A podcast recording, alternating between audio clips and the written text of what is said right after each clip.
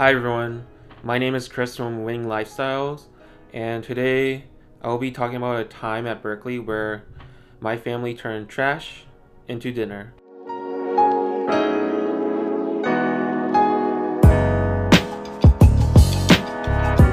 UC Berkeley is known for two things.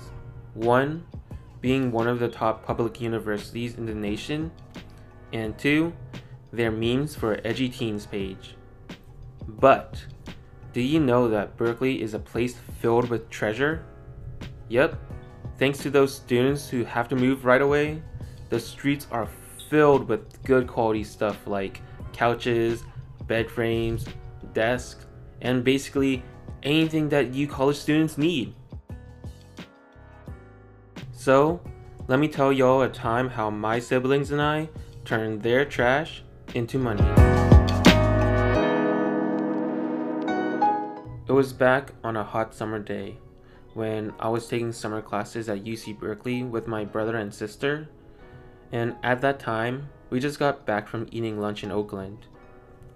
And as we were heading back to my brother and his girlfriend's apartment, I noticed a big black object lying on the sidewalk.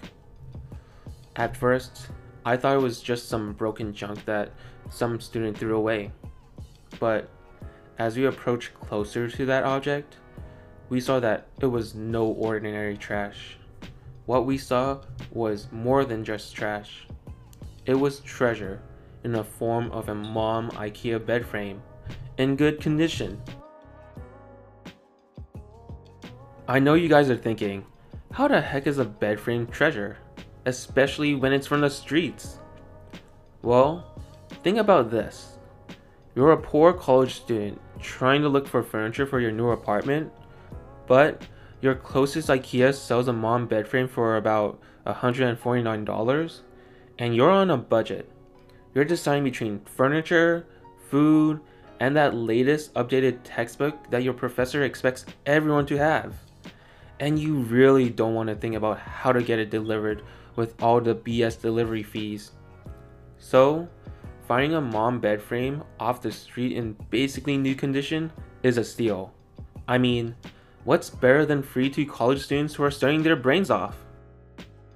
But anyways, astounded by this find, we immediately went back to the apartment got my brother's nifty toolbox, and jumped back into the car to claim our prize. Luckily, the bed frame was still there as we got back, so as soon as we parked the car, my siblings and I immediately got out of the car and disassembled it as if our life depended on it. Kinda like Guido during that pit stop scene from Cars. But seriously though, our life did actually depend on that thing because it was how we put food on the table for the rest of the week. Once the bed frame was disassembled, we sanitized it back at the apartment. With my brother and his girlfriend's marketing skills, we managed to turn someone's trash into a $40 dinner, or a week's worth of kimchi fried rice for four. But the moral of this story is to tell you to not judge something by its cover. Even if someone might have thrown it in the trash, doesn't make it totally useless. Remember, one person's trash is another person's treasure. In this case, though, one person's trash became food for four for the rest of the week.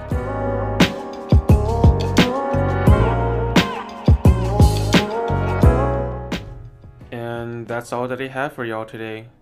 And thank you so much for listening to our Winning Lifestyles audio edition podcast. Hope you stick around for many more episodes to come.